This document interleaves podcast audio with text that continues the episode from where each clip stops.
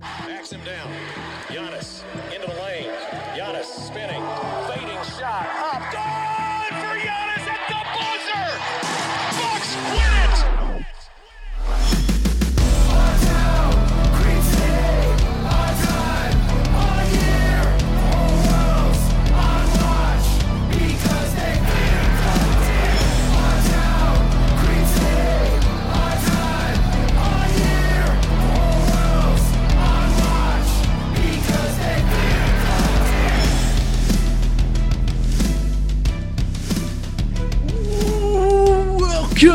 To Locked On Bucks. I'm your host, Kane Pittman, here alongside the founder of brewhoop.com and longtime voice of the podcast, Frank Madden, and our great friend and number one Bucks beat writer in the world from The Athletic and former host of this podcast, Eric Nehm. As teased, he is with us. And, and I just want to say quickly, there's probably a lot of people that are just saying, what the hell is wrong with Kane today? Why did he just do that? But Eric, um, it was maybe a little bit exaggerated, but let, us say your former introduction was something something similar. Yeah, I mean, I don't think it was bad. I also think we probably should go back to you know the idea of an emergency pod. that that feels a little bit more accurate for for what's going on right here. Uh, but yeah, I mean, honestly, shout out to anyone that you know messed around with me and Frank before uh, you took over. I mean, you've been at it. We were just talking about like almost two years at this point hosting Locked On Bucks. So uh, shout out to everyone that was there for that. Shout out to everyone that was there for Frank and Steve Von Horn on the initial Brewhoop podcast, which I think if I remember correctly, like started in 2013, like eight years ago, uh, which is just an insane thing to say. So shouts to everybody. All, all those podcasts are like I don't know where they are. They've been they're on like some deleted server, cloud, something somewhere. I don't know what what happened to them, but um, I don't know. I, I bet we could dig up some of Steve's uh, raps someplace in uh, in in our emails. So we got to bring Steve. Back. I'm I'm gonna I'm gonna throw down the gauntlet. Um, I'm gonna message Steve and tell him like this summer just start working on a rap, an intro rap, so that we can then use that to to bring him back. He was at Game Six as well. He was at a couple of the you know late playoff games. Actually, he flew back from Boston, so I kind of felt like I had to keep up with him. I was like, oh man, Steve's Steve's got two kids, abandoning them. Well, I think he I think he was part of part of the time he was here with his family um, because his wife's also from uh, from Wisconsin. But uh, but yeah, Steve kind of like I was like, oh man, Steve's like making time to fly to Wisconsin multiple times. I got I gotta really kind of get my my butting gear. But yeah, so there's a long history here of, of, of Bucks podcasting and happy to have you guys back. Kane, I feel like your your welcome to Locked On Bucks was a little more constipated sounding than than Eric, so you can probably work work through that maybe. Um, pun not intended. I'm sorry. Let's move on. Um, well, it's but, the point. Uh, everyone everyone that listened knew what I was doing, and and so yeah. you have to make it sound as ridiculous as possible, right? Yeah, yeah. And today's extra special because not only are, are, we podcasting with Eric, but I, as, as people who are on Twitter may have seen, uh, we broke breadsticks today together at uh, at Rockies.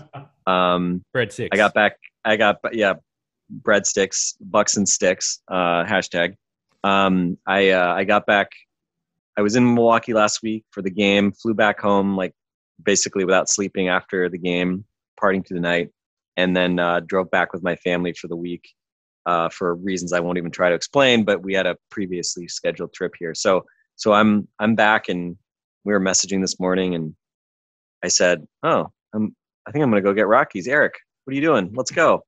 And uh, we made it happen. So yeah, some some Rockies now, some Bucks podcasting is kind of all is right in the world, even if it still feels really bizarre that we're doing this in you know within one week still of the Bucks winning an NBA championship. But um, Eric, you tweeted out a picture of um, yourself on the floor amidst the remainders of the confetti. So you did not. Um, well, I don't know. I guess that maybe I should ask. This kind of leads into the question. You obviously were not partying immediately after the game. You had actual work to do. This is, you know, people think sports writing is is just glamorous.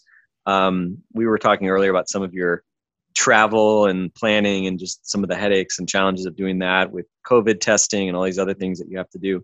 Um, I, I don't know. I mean, I, I, I think we probably. I'd love to hear you talk and, and give give folks a little bit of a sense of.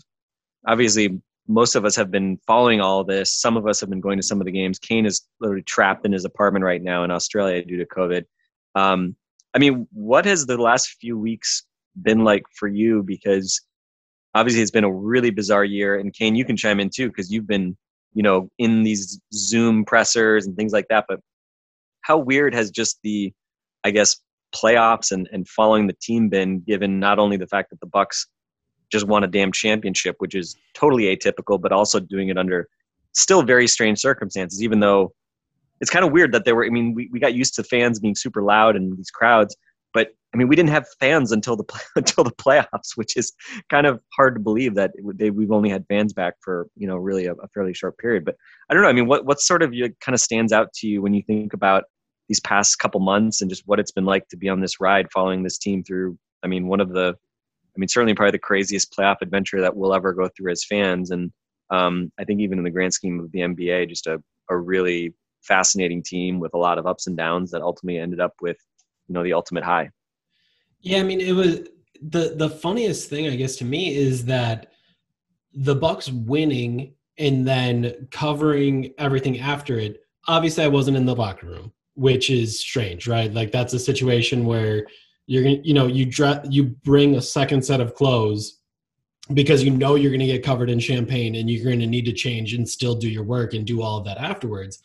Uh, that wasn't a part of like the calculus, but even that still felt more normal than everything else because at that point, championship is won. Uh, not that there isn't any health and safety protocols to to follow, but like I'm not going to say it was enforced uh, all that strictly after the game. Is multiple people are kissing a trophy and then passing it to someone else to kiss and do the same like you know you're at a spot where okay i understand the rules exist but maybe not to the same extent so you know like it was it was kind of fun to to be in the spot where like all of a sudden things felt more normal right like Giannis comes in while Bud is up on the is up on the podium and you know, he's, you know, F bombing everybody, saying we blank and did it. No one thought we could do it. Eric, you were here from the start. People didn't believe they could do it. Like all this stuff, like you're just going through that entire journey. And in that moment, it feels as close to normal as you can really kind of have as you're watching people walk through the hallways. You're, you're you're out there as Giannis walks through with cigars in one hand, uh, the Bill Russell Finals trophy in the other, and someone else holding the the Larry O'Brien until he gets it back and gets all three. Like that all felt somewhat normal because at that moment everyone was just like relaxed. The season was over. Everything was happening, and I mean before that everything was strange. It was it was super weird to be a part of. You know, I, I, I get taken down to press conferences in Atlanta to to do them in a makeshift room that doesn't normally exist because that's what needs to happen. But I'm one of 10 reporters in the room. And sure everyone's still on Zoom but all of a sudden that's different. Before that it was you know I'm in Brooklyn to cover a series and you could be walking around the city of New York and run into someone from the Bucks, or training staff, or uh, an assistant coach, or whatever it is. Like you could literally run into someone, and you know, like I remember during that series, I happened to be grabbing coffee in New York one day before a game, and you know, I saw someone from the organization. They're like, "Wait, can we can we talk right now? Like, is this allowed? Is this something that you can do?"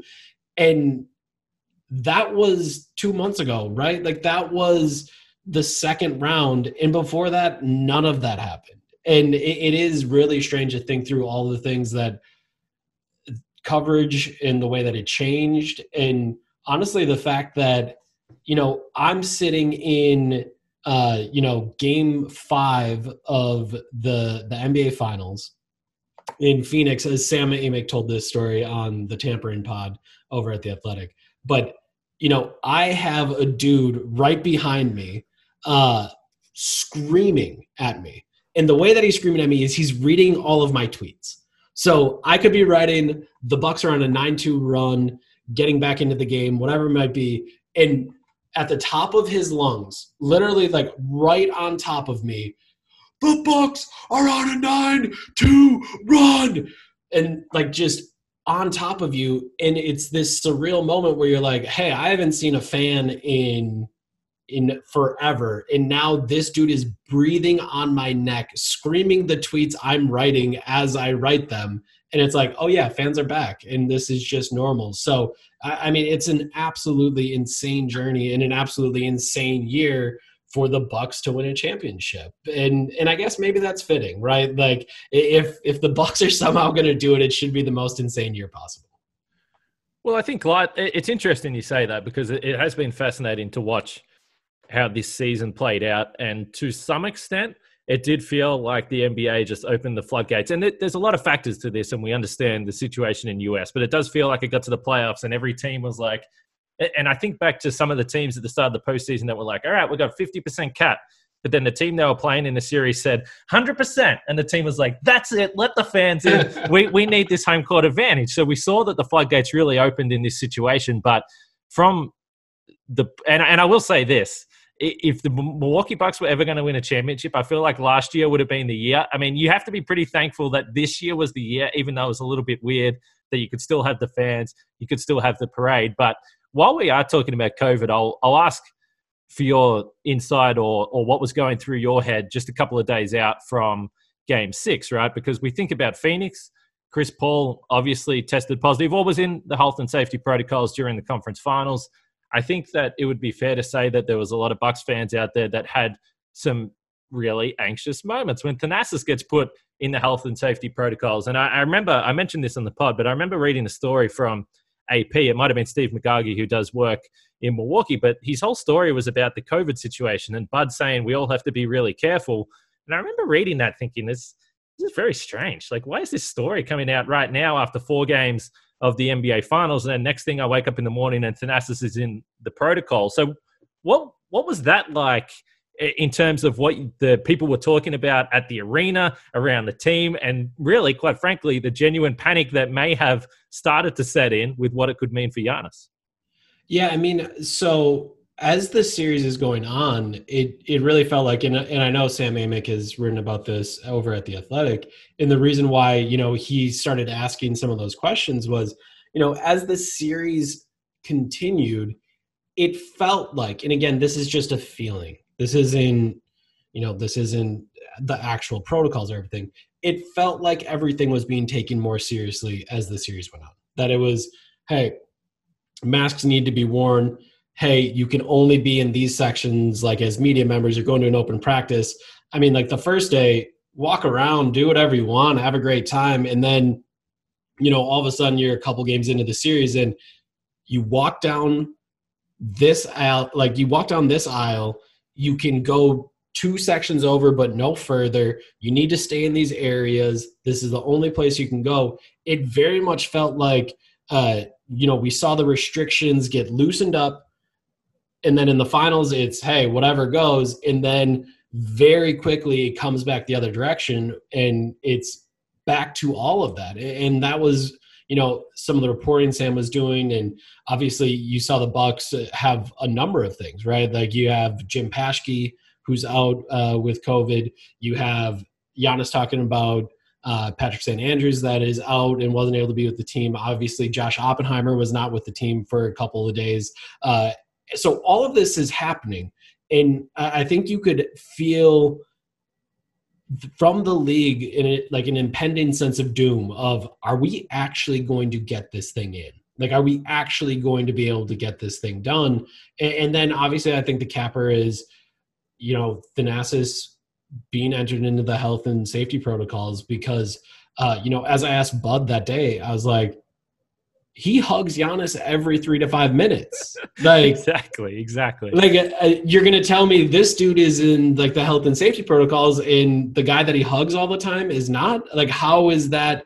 How is that going to be possible? And then you know, if you go to the next level, and the next level, it's like, well, Josh Oppenheimer is the guy that he does all of his workouts with.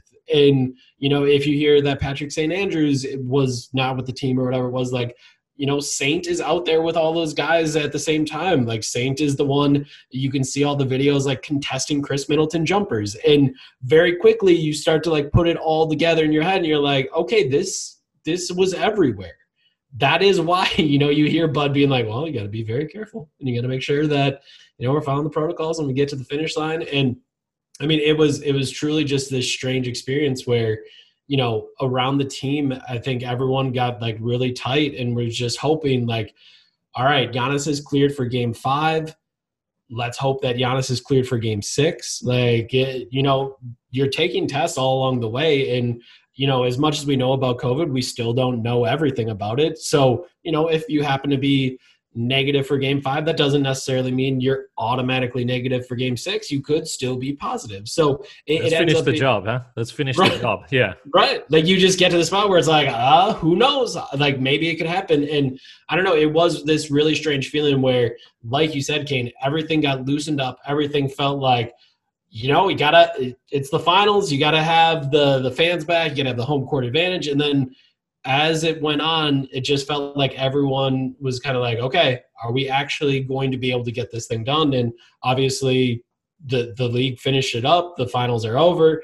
The Bucks ended up winning, but like I do think there was, you know, a real sense of concern about whether or not they are going to be able to finish it off and get this thing through the finish line.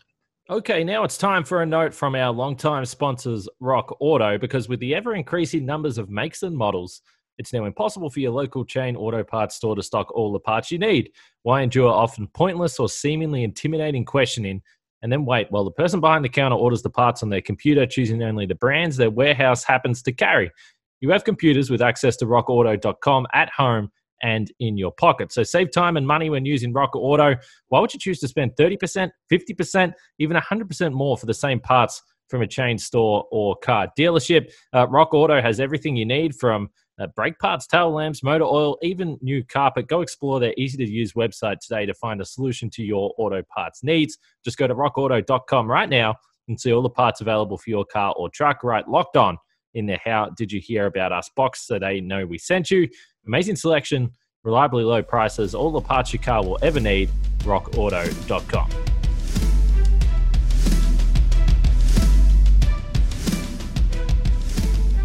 So Eric, you did um, you had a piece after the parade. Um, I think people who follow you on Twitter may have seen kind of some of your pictures. You were basically embedded in in the parade. By the way, I didn't tell you this earlier, but as you were describing it, like you were like you know walking alongside the buses. But for some reason, the image the image I had that sprung to mind is: Have you guys ever seen the the the, the footage of? Um, this is a really weird place to take this, but Kim Jong Un's like limo where like the security that's guards, exactly like, what i was thinking. No. they they got like an they've got like like security people. right. They sprint along. So if anybody's not familiar with this weird north korean dictator reference that i'm using on our good friend eric nehm now uh, google it. Just these people on foot sprinting next to a limo because that's you know helpful.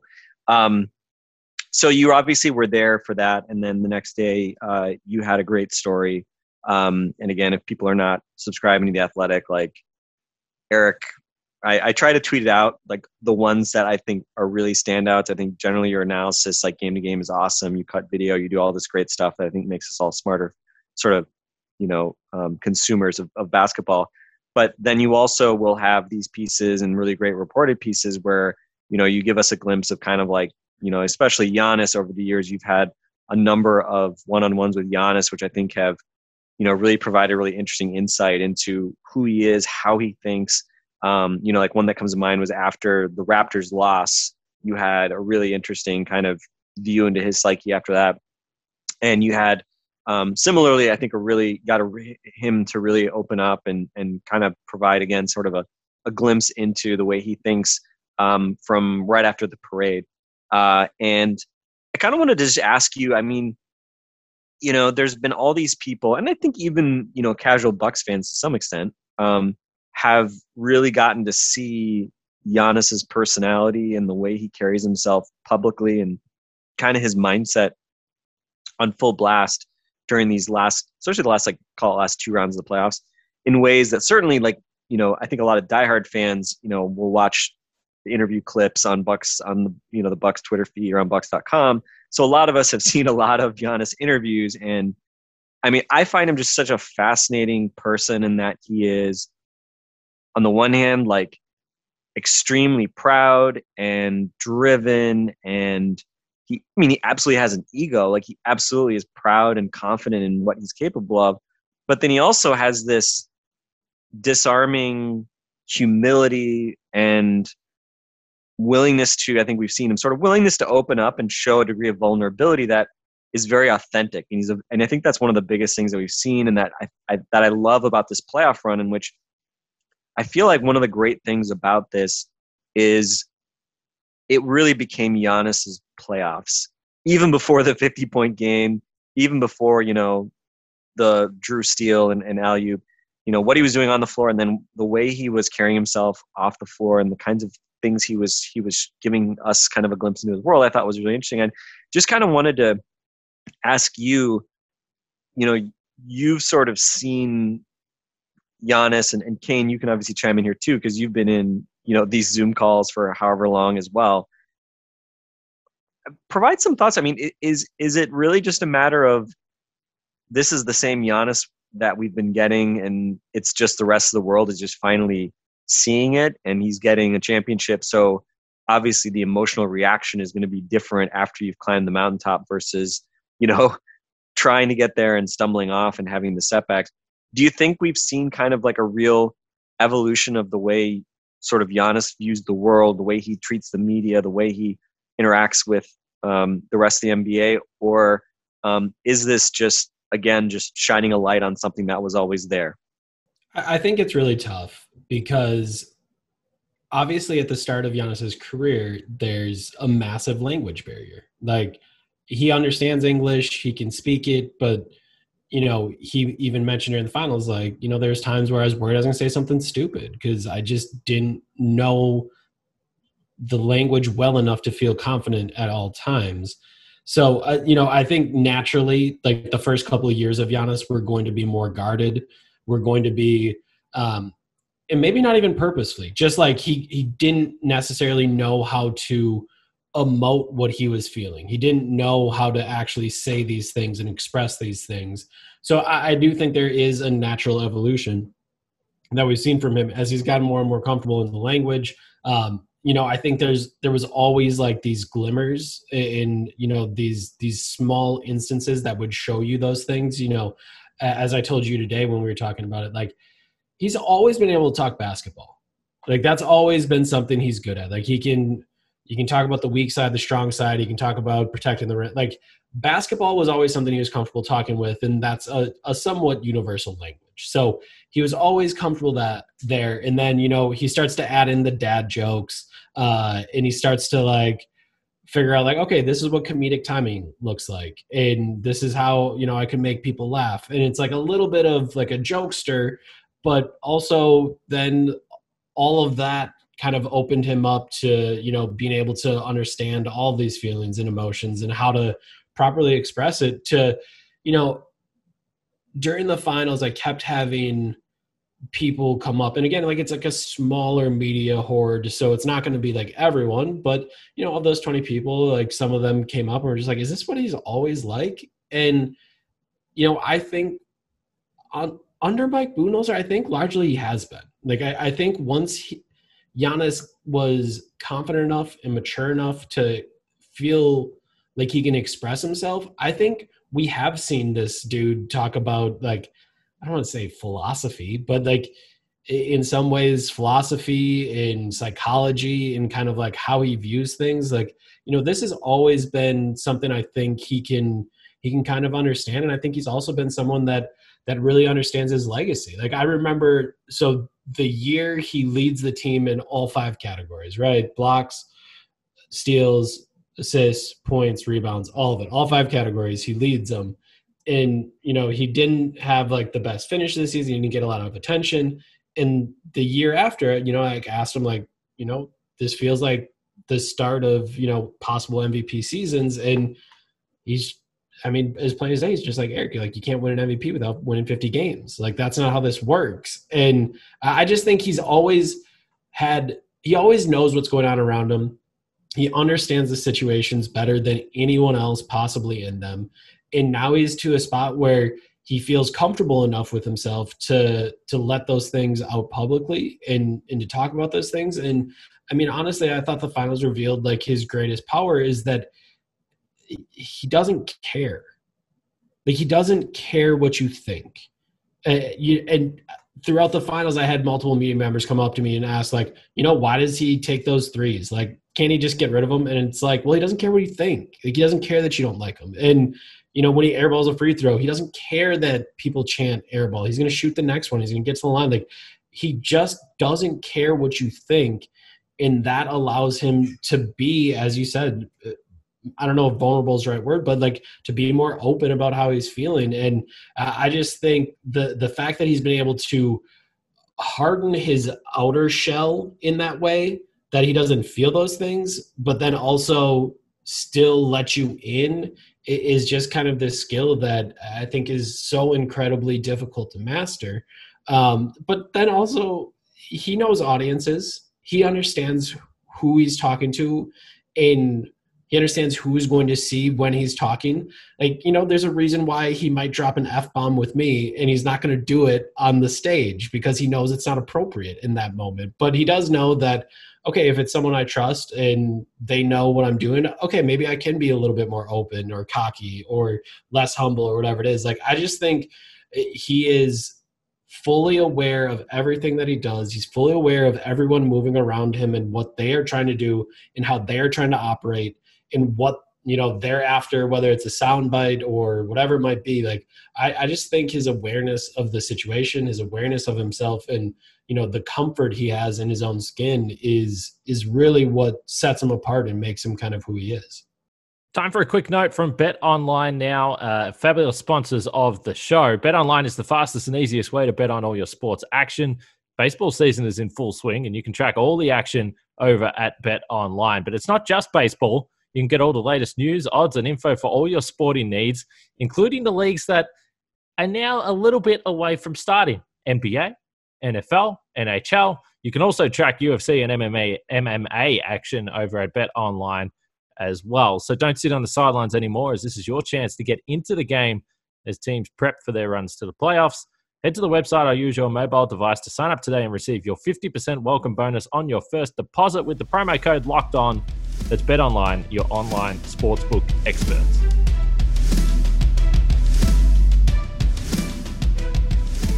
Yeah, I think it's interesting because uh, you hit on a bunch of different things there, which I think all come back to maturity, right? And and not only maturity, but becoming comfortable in his own skin and being comfortable with being a superstar, which I think from where he came from, if you think about his rookie season, that's an incredible transition to become a two-time MVP and a superstar. And not only that, he went through to me the, the transition of being well, everyone loves this guy. What a story! This guy is unbelievable. To this guy sucks. This guy can't win a championship. This guy can't get it done. And and how quickly that happened was remarkable. So I, I thought last year before the season shut down, when when we were both uh, still actually able to go to practices, the thing that stands out to me was that in the first practice session and then the second practice session, and anytime there was a national TV game, the reporters would come in, "What's going on with your contract?" And he would always say, "I don't want to talk about it." But you could see that it was annoying. Like it was annoying for him. That was not a conversation that he wanted to have. He's always been a guy that just wanted to play basketball. And I think the way that that season ended, I think with the bubble and, obviously the disappointment there, and it was a terrible ending to that season. I, I don't know whether it was signing the contract. I don't know how much of it was uh, the conversations that he had with Bud, perhaps signing the contract, the extension, and then not having that pressure on him, the introduction of uh, a calming presence like Jrue Holiday. Like, I'm, I'm not sure. My sense is that it was probably a factor of everything. But when you talk about him, how carefree he's been, and sometimes you know this, like you hear something in a press conference and you're like, okay, all right, you, you just lost this game. You're awful. Don't tell me you don't care about it because I know that you care about it. But the longer it went on, he stuck with that through the postseason, and everyone made such a big deal out of the convers- uh, the comment that he made. I don't know if we're going to be better. I don't know if we're going to beat Miami, but he was consistent with that throughout. And the thing that makes me believe that it was real was that you actually never saw panic. You never saw panic on the court. This team obviously had to conquer the Miami series. Then they were down against Brooklyn. They were down by 49 points in game two. there was still no panic. They were losing 3 2. Same with the Atlanta series and then through to the NBA Finals. So I, I think the maturity is, is the big thing. I think it comes in, in a number of factors, but uh, I it's it's it's a different it is a different Giannis to to where he was a couple of years ago, and I wonder if it's just the evolution of of becoming a superstar and dealing with that pressure, and and yeah, becoming kind of a target, the, the target for negative criticism. I mean, I as I told Frank today, I wish I would have had more time to talk with Giannis after the parade, um, but you know he was pretty blunt about how he felt about his time in the bubble. Like just reading some of those those quotes right now, I was miserable. I was miserable. I'm going through pictures and I look at myself in the bubble. I was I was basically sad. I was sad, you know? And to me that was just such an unnatural situation for Giannis where he's always been so focused on on the game in getting wins and losses and the results. And I mean, for years, you knew what it was going to look like in a locker room after a game. You knew you were going to walk in, and if they won, Giannis would probably be having a good time, giving some guys some shit about whatever it might be. But you know, he was going to be at his debt, or he's going to be at his uh, his locker, and he was going to be sitting down with his with his feet iced up and he was going to be just doing his thing. And if they lost, he was going to be in that same spot and he was going to have a box score in his hand and he was going to be looking at it 30 times and staring at it, staring a hole through it. Trying Thanasis will be out. yelling some shit. Thanasis will be yelling some shit at him. Right. And like he's just gonna be sitting there reading the same thing over and over again. It doesn't matter how how simple the stats were. It didn't, none of that mattered. He was going to sit there for 30 minutes and stare at that thing and just stew over that loss. And I just think when you go into the bubble, you don't have your normal locker room, you don't have the ability to escape it. You know, I just think a lot of it was, hey, you know, we just lost this game. Typically, you in Milwaukee, you could go back home, you could get away from it, you could go play with Liam, you could do whatever you want but in the bubble, you would run into the guy that beat you at lunch. You would run into that guy on the bike trail. You like whatever it might be. You were going to see that dude again or something that reminded you of that dude or any of the 15 dudes on that team or the 15 coaches that they have or the 15 trains like you were going to see someone in a polo of that team like you could not escape it. And I just think that led to a spot where he was really uncomfortable. He did not enjoy it. As he said, he was miserable. He was sad. He just was like not he couldn't be himself. And and honestly, if we're talking about like, you know, it was young, Giannis different or whatever, like I think that situation helped him grow a little bit and helped him like understand just how much this can suck if you get over consumed with it. Like if you're always thinking about this stuff, that's what this shit can be like. And granted, when you're back home, you can leave, you can go home. You you don't have to do it in the same way. Or even if you know during COVID protocols you're on the road, you can still be in your hotel room. You can you can escape it. But in the bubble, you couldn't. And I, I do think that was part of him realizing just how unhealthy it can be if you focus that much on every loss, if you think that much about basketball. And that's always been something that Giannis has said he struggles with, right? Like you, you think back to the first time he hurt his knee and he was freaked out about it, it was because he got back to work too quickly after the season. And if you think back to like all of the times that, you know, he said what he's got to do better, it was, you know, trying to not be so consumed with these things and try to like take time off and, and take time away from the game.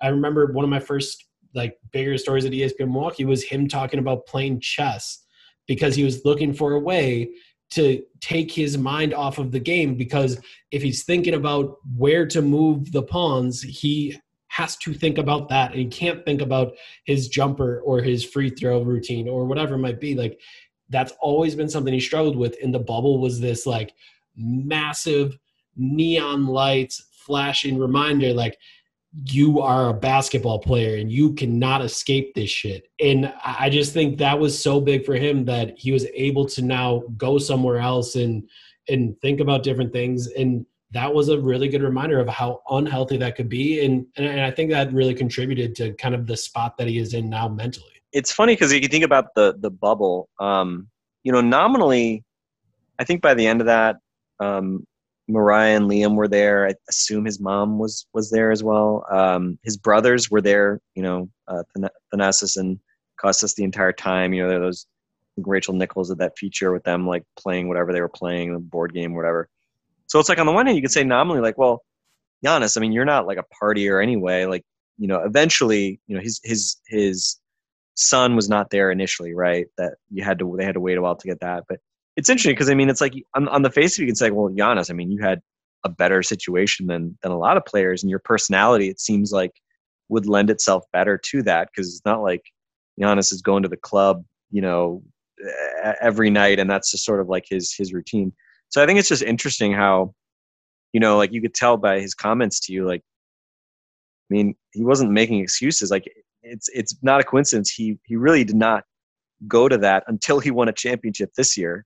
Um, it's like he didn't want to really use that as an excuse last year, but um, but yeah, I mean, it just sort of speaks to how weird and and hard the bubble was. And I thought, kind of picking up on you know what you guys are both sort of pointing towards, it did feel like he sort of got to, I don't know, inner peace maybe is is too broad a, a, a grandiose a term for it, but it did seem like he just sort of, I don't know if if let go of things he couldn't control, or he he kind of seemed to reach kind of a, a better sense of, you know, kind of like what he was saying during, during that famous pressure, you know, sort of just focusing on the moment and not letting kind of the noise bother him. And I think I have to think that signing the extension, you know, basically at the start of the season which spared him from having to go through kind of Eric what you were alluding to last year. You know, where the national folks show up and it's like that's what everybody wants to ask. Um, I have to think that just sort of taking that off the board and being able to focus on kind of the team and you know knowing like all right the last two years kind of were reference points for everything moving forward and um, you know understanding that there's not anything linear about progression in the nba right i think certainly this Bucks team is, you know, a great example of how nonlinear progress can be for, for an NBA team. Um, yeah, it just seemed like he was, just seemed like he kind of was was in a much better place mentally, even if at times, you know, it could have been mistaken for sort of aloofness, right? Like the comment about not being sure if, you know, if things will be different. You know, I mean, whatever. Some people tried to make a little bit more of that than I think we would say really was worth doing. Um, but to me that just sort of indicated that you know hey he's gonna con- he's gonna control what he can control. And you know he's still the same Giannis but um you know it, it's it's I think there was some probably some shift in mindset. And and it also I think maybe was part of the reason we got I don't know I'm, I don't know if it's my favorite Giannis off court moment but definitely one of my favorite ones his monologue in Tampa uh, the day of the first Raptors game in Tampa, where he had his "I'm getting old and weird" uh, rant, uh, which was just one of the great examples of sort of Giannis's humor mixed with like there was actually some philosophical thought that that actually was was was interesting and valuable in there. Um, just just Google Giannis old and weird if you want to if you haven't seen this this video. But basically, it's just him sitting by himself uh, after practice or something before the first game against the Raptors in Tampa, and he's talking about you know how he he was really looking forward to experiencing Tampa. I think is what he said, but they can't do anything because of COVID, and you know he's just basically sitting there alone, and how he's old and weird, and you know sometimes people aren't going to be there to prop you up and tell you how great you are, and it's it's it's funny, and eventually you know it's obvious he's like putting on a show for the Bucks social media person who had the good fortune of of being there to capture the moment. Um, and he you know starts busting out laughing sort of at the end. But um, but yeah, I mean that kind of thing. I mean he's always had that sort of you know goofy pen kind of that goofy side, which again is sort of like the another example of of, of how he's this person of contrast in that we know he's got the maniacal focus and work ethic and drive but then he's also got this kind of goofball sort of humor to him, which you know there was that other that other clip where I think him and and Tucker are kind of messing around with free throws at the end of a practice during the playoffs, and you know he's talking about you know I airball free throws, airball two free throws. I've been you know down so low and nowhere to go, but uh, you know and and again just sort of you know kind of joking, but I think that's kind of the brilliance of Giannis is that you know sometimes the moments when he's joking or saying I'm kidding, he's also giving you kind of some of his truest thoughts and and there's a real insight into sort of how he thinks and you know again sort of that that authenticity which i think is what has made him especially this offseason resonate with just such a broader audience than maybe he's had a chance to connect with previously. I think that's just been a really fun thing to sort of come out of all this. And i mean he's always been a guy that had this huge hugely positive approval rating. Um obviously bucks fans you know he's like you know a child to bucks fans right? Like we saw him when he was 18 and you know he endeared us and you know it's it's this incredible relationship between bucks fans and him but even regular fans i mean it's it's again it's hard i mean of course there's like the haters and you know sort of people who for some reason like james harden blah blah blah but um but he's ob- obviously always had sort of the benefit of the doubt from a lot of people just because of his story and you know just the way he plays. I mean he's so freaking good at the end of the day but it was fun seeing this run sort of cap all that to the point where you know he's unassailable he's unimpeachable. You know bill simmons podcast was like immortal night right? Like game six performance. I mean it really did. I mean again the, we can always find ways to raise the bar right? If you win one championship and do crazy things by the age of 26 then the next thing is going to be well by you know 30 jordan had done this this and this. I mean they, we can always find a higher bar to, to sort of you know compare you against but um but it was just as i think that i think that's i think as as a bucks fan i think that's one of the really most enjoyable aspects of this. Not only is it just kind of yes the franchise that you know many of us have followed for a long time wins but this specific guy um and i personally i don't know how you guys feel but you know when when lebron went to miami i rooted for him in when he won his first championship, and I think for a second too, um, because there's something about it just felt correct. Like I love seeing greatness rewarded with a championship, and I hate the cynicism that so often, you know, kind of hangs over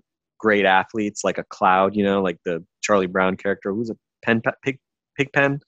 You know, that kind of walks around with the cloud of s- smell or whatever and it just feels like you know there's the Skip Bayless and whoever else you know Pigpen cloud that floats over like every good athlete, where it's like we always got to question something or whatever, and I think that to me was in many ways kind of you know, and, and to some extent you know you could say something about Khris Middleton or Jrue Holiday or Brook Lopez, right? Like the monkey coming off the back, the you know pressure release that came with winning a championship, I think is just to the extent that we can feel. And Eric, obviously, even you you're the closest to having like a true relationship with some of these guys, but I think we'd all say it's not like any of us are friends with these dudes or we're not we're not hanging out with any of these guys right at the end of the day.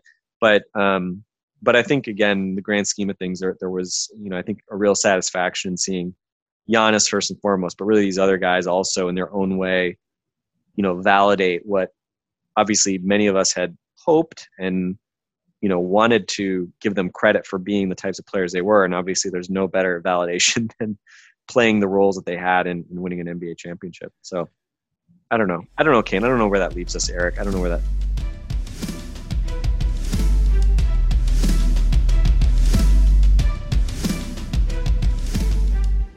All right, we're going to wrap it up there for part one. It's just part one of the chat with. All right, we're going to wrap it up there, and that is the end of part one of the chat with Eric and Frank as we continue to roll through the coverage of the Bucks NBA Championship. Make sure you stick with the feed tomorrow and get the second half of this chat. We continue to to dive into all the inside stuff from the Bucks championship winning stuff. We talk about Khris Middleton. We talk about the, the different ways that a championship run can be swayed by different moments, different sliding door situations that happen. And of course, we talk about Mike Budenholzer as well, and just the general general riffraff that goes on when Frank Eric and myself uh, get together here. Uh, don't forget our draft show, Locked On NBA Live Draft Show, July 29, 7 p.m. Eastern Time. You can get that on YouTube. Chad Ford's going to be there, John Corrales, and all the local experts. So make sure you check out that show on the Locked On NBA YouTube channel. You'll be able to watch the NBA draft live, which is only a couple of days away here. But for now, we will leave it there. For Eric, for Frank, myself, we'll catch you guys tomorrow as this conversation continues.